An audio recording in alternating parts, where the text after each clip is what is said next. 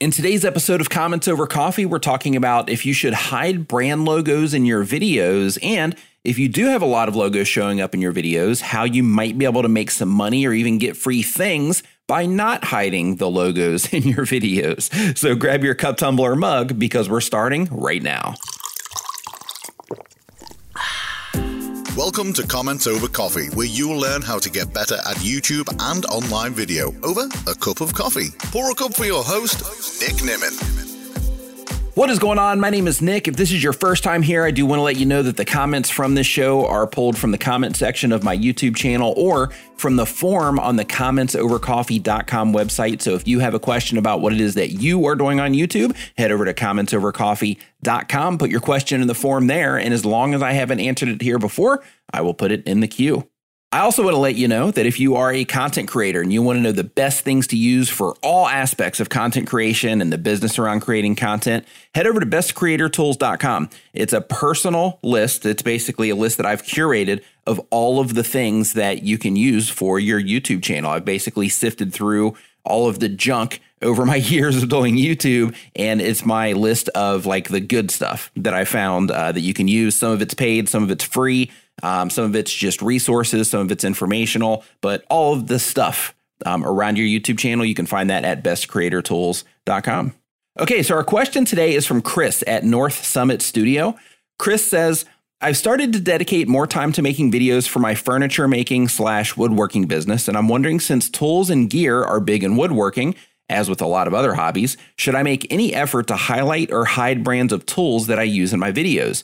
Do brands just consider this free advertising? Do they like the fact that you're showcasing their tools and therefore may reach out for a sponsorship? Do other brands get put off because you're using another brand of tool and not theirs? So thank you for the question there, Chris. I appreciate it. And this is a really fun question. And the reason that this is a fun question is because absolutely brands love the free advertising without question. But with that, there are some things that I believe that you should do in this particular situation, regardless of the type of content that you make. If you have specific products that you're using on a regular basis, I really recommend that you reach out. Don't wait for them to reach out to you. Reach out to the companies who you're using their products. Basically, you want to put together a media kit and you want to connect with everybody in the industry on LinkedIn around the type of content that you make. And you also want to publish your videos there as well so that they can see the quality of your content and see all the things that you're using inside of your videos. But you basically want to approach them. So what I recommend is first that you make all those connections on LinkedIn um, while you're getting your media kit together. And if you're not familiar with the media kit, basically it's just a document that you send them, or it could be a page on your website, depending on how you structure everything. But it's basically a kit of information that contains your demographic info, information about your audience, Um, information about what it is that you're actually trying to accomplish on YouTube, any accolades that you might have around your channel, that sort of thing, um, specifics about the type of content that you make. Maybe you even mention the mission that you happen to be on so you can kind of get the person reading it on your side of things and that whole thing. But basically, in a nutshell, that's what a media kit is. But you can, of course, Google that um, to get a lot more information on media kits and how to set them up and things like that. But I really recommend that you do go through that process, because if you start sending out emails and you start sharing with people, especially if you're getting views. Now, if you're not getting a lot of views yet, and by a lot of views, you know, if you're not getting like a thousand views a video yet, then you might want to wait on this just a little bit, unless you have a really good plan in terms of, you know, marketing and promotion for the content that you're reaching out to them for.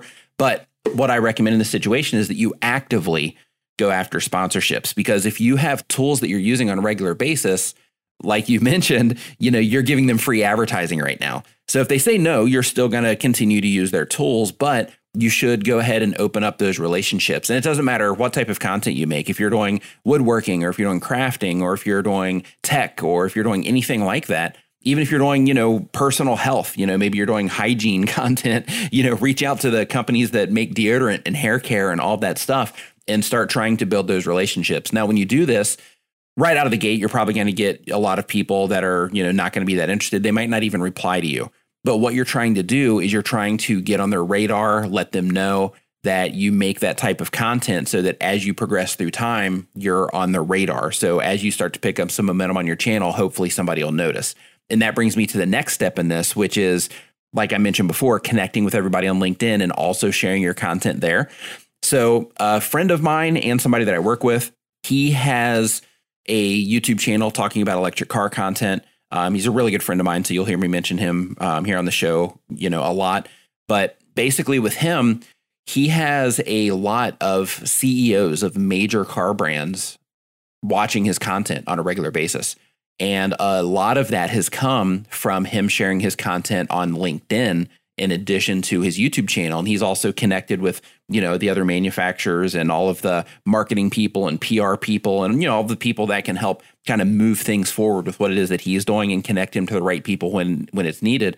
Um, he's made connections with all of those people. And every time he goes to events and things like that, he's always trying to meet up with other people in the industry that he's connected to on LinkedIn and that sort of thing. So he's trying to build those relationships. But basically, the reason I'm telling you about him is because by him sharing his content on LinkedIn, that kind of helps put him on the radar even more than being a force, so to speak, in that particular niche on YouTube.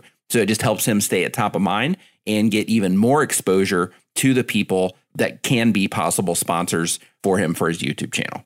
Now, another reference that I want to give you, um, three more actually, that are a little bit more in line with your actual type of content, Chris. And those are Stu. In a live stream, we had a situation where it was like, do it for Stu. But basically, Stu does uh, concrete work. And with Stu, what he did is he started reaching out to the companies where he was using their stuff.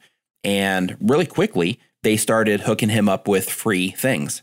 So because of that, he was able to stop coming out of his own pocket for the money that he was spending on all of the things that he was using for his business and to make his YouTube videos. And he was able to get a product sponsorship, which is basically where the companies will just give you stuff so that people can watch you or see you using it in your videos. So you can take that approach. You also have people like Paul Peck, who I believe has taken the same route. And I think that Paul also adds to this where he does affiliate marketing as well. And I think Stu also does. And that's another thing that I want to recommend to you, because if you do have these things, you can be monetizing just by recommending those things in your video description, letting people know this is what I'm using in this video. I have a link to it down in the description of this video. And just be aware that if you are putting those links down in your video description, that you do have to use an affiliate disclaimer to let people know. This is a F T C requirement. It's to let people know that you are recommending the product.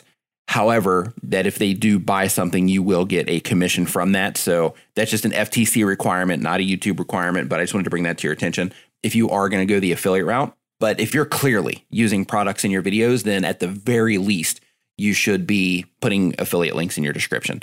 In addition to that, another example I'm going to give you is uh, Roger Wakefield, the expert plumber.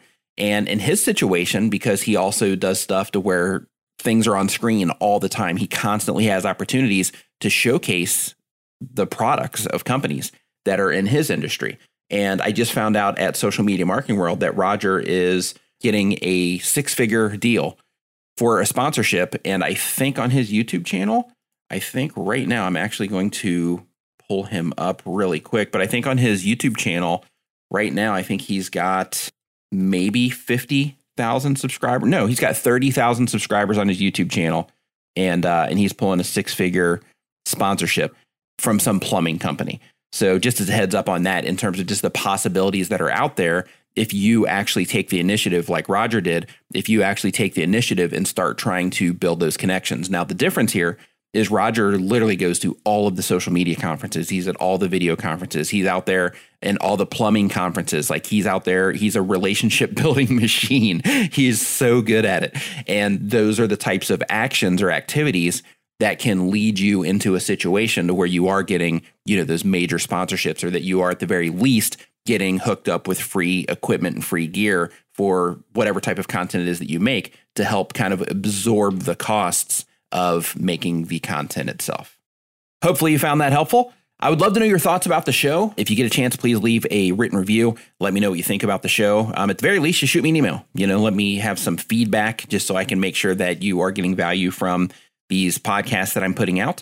And to learn more about YouTube and online video, if you haven't subscribed to the podcast yet, make sure that you do that. And I uh, hope you learned something today. Thanks for having a coffee with me. Get show notes, resources, and more over at comments over coffee dot com, or grab yourself a refill and listen to another episode.